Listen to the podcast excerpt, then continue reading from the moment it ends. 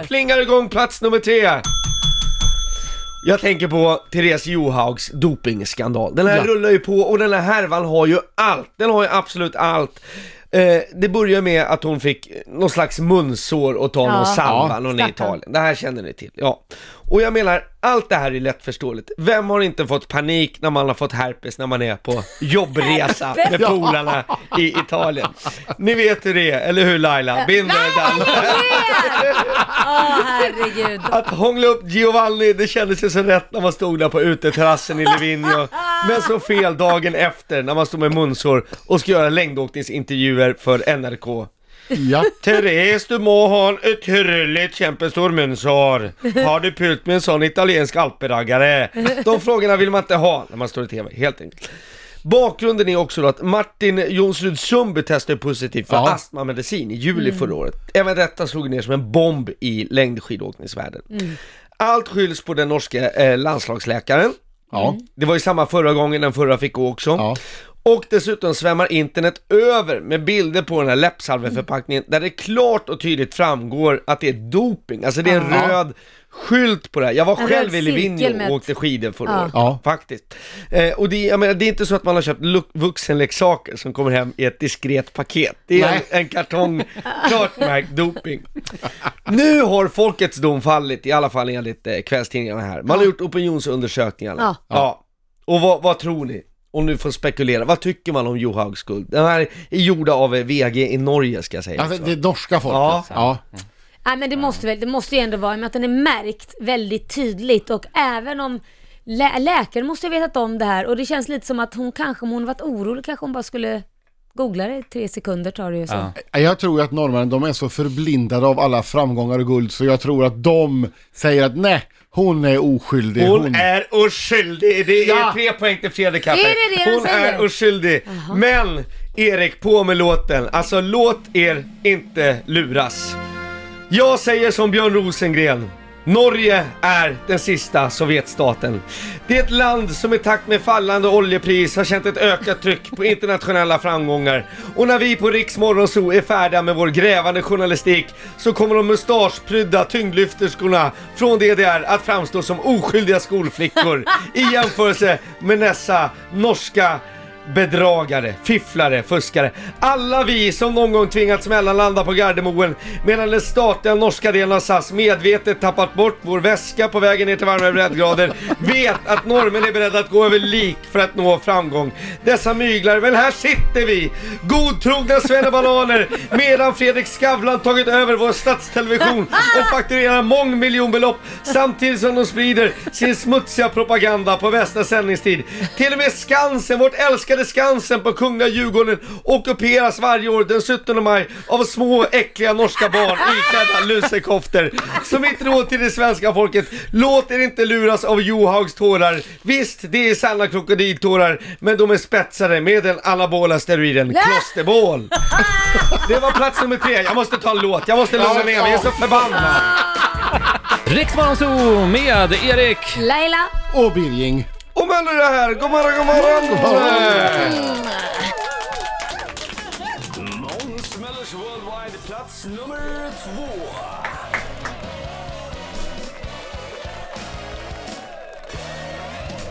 Och Erik har fått ordning på vinjetterna. Oj, oj, oj, nu är det, nu är det onsdagskänsla Ja, igen. Härligt, kom härligt, härligt. Hörni, det svenska helikopterrånet känner vi alla till. Ja. ja. Det ska nu bli film med Jake Gyllenhaal. Bland annat. Wow. Mm. kul. Det här är ju, eh, rånet skedde 2009. Ja. Den som Ja. inte har koll på årtalet. Filmmanuset är baserat på boken skriven av Jonas Bonnier, som i sin tur är baserad på intervjuer med rånarna. Det här känns ju Ja. smaskigt. Och nu måste man ju, som vän av ordning lägga in att det är ju trist med kriminalitet.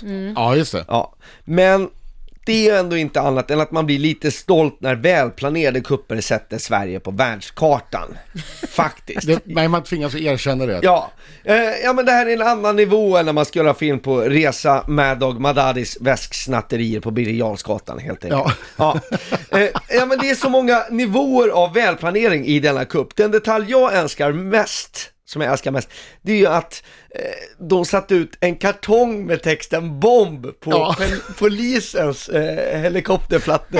Eh, ja. Där de har sådana här poliser. Ja, ute på Värmdö eller Lagn Ja. eller var det är Ja. någonstans. Ja, där, där, alltså, eh, det- det känns ju som, då blir, går det från storkriminalitet till lilla Jönssonligan. Ja, lite så. sätt, så här. Vi- Och blir liksom lite oskyldigt samtidigt. Men var sådär. den tom? Ja, den var tom, men det vad var väl roligt. någon diod som blinkade så här. Ja. Man kan höra hur de var, Harry, Harry, vi skriver bomb på kartongen. Hur gör vi med guldtackan? Ja, det är inga problem. Det ser ut som chokladkakor i tullen. väl. Alltså, det, det blir lite Jönssonligan över det hela. Ja. Och sen eh, tar de alltså helikoptern med den här eh, tv-killen Ja. som eh, är oskyldig. Och, eh, och genom glastaket på G4S värdet Ja. på i Västberga och resten är historia, som man brukar säga. Precis. Och då är min reflektion kring allt det här. Alltså, lyssna på det här. De tar sig alltså genom glastaket på G4S värde på Ja. Västberga. Ja. Hur tänkte de som byggde värdedepån? Man kan riktigt höra arkitekten vid invigningen så här. Ja hörni, nu är värdedepån färdig och den är state of the art. Det är åtta meter tjocka väggar, massiv betong, osprängbar pansar med titankärna. Det är ett internt ventilationssystem från Fort Knox som man är självförsörjande på syre i 300 år i händelse av nöd. Vi har laserstrålar, ögonpapilligenkänning. Men det är lite mörkt och murrigt här inne va? Hörrni, ska vi inte ta ett glastak så man kan se årstidens växlingar när man sitter och räknar pengar va? Det är inga robotar vi som sitter och jobbar här va? Dessutom tror jag det är bra med naturligt ljus för ögonen. De bygger ett glastak, herregud alltså. Och jag tror, nu är det ren spekulation, Ja. att det var den här arkitektens farfars farfars far som ritade Vasaskeppet. Ja, kungen. Nu är regalskeppet Vasa klart och redo för sin jungfrufärd. Det är nya segel, pigga matroser och moderna kanoner. Men det är någonting som, ska vi inte lägga på ett extra kanondäck lite högre upp? Va? Det blir väl fräckt kungen? En sån penisförlängare har du aldrig haft. Vi kör på det. Och resten är historia. Detta var plats nummer två. Señorita,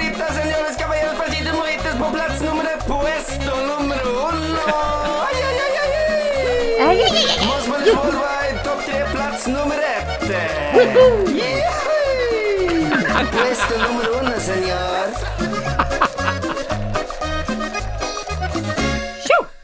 Åh, jag säger puesto nummer uno. Jag kan ju inte spanska. Nej. jag Nej, bara men det hittar är på. övertygande. Ja, hur som helst, plats nummer ett. Eh, Jag är helt skakad, jag har fått Ja. reda på att Erik är ihop med Kissy. Det här, hade jag vetat det här så hade listan sett helt annorlunda ut kan jag säga.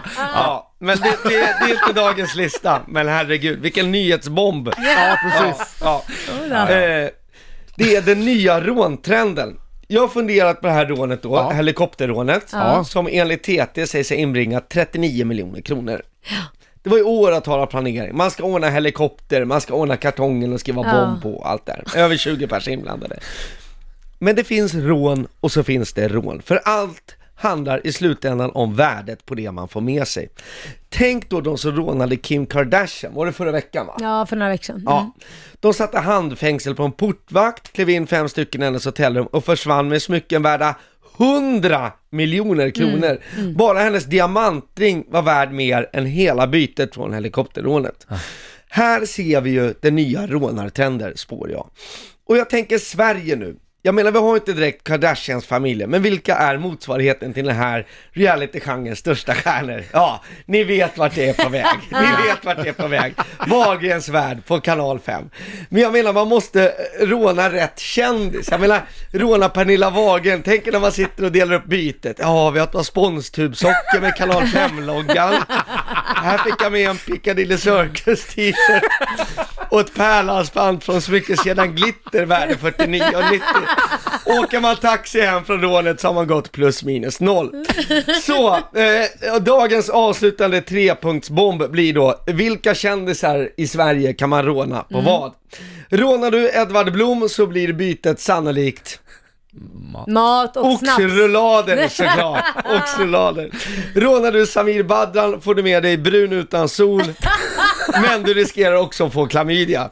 Nej, det vill man inte ha. Nej, och rånar du Fredrik Birging, då kan du få med hans nya uppblåsbara flickvän.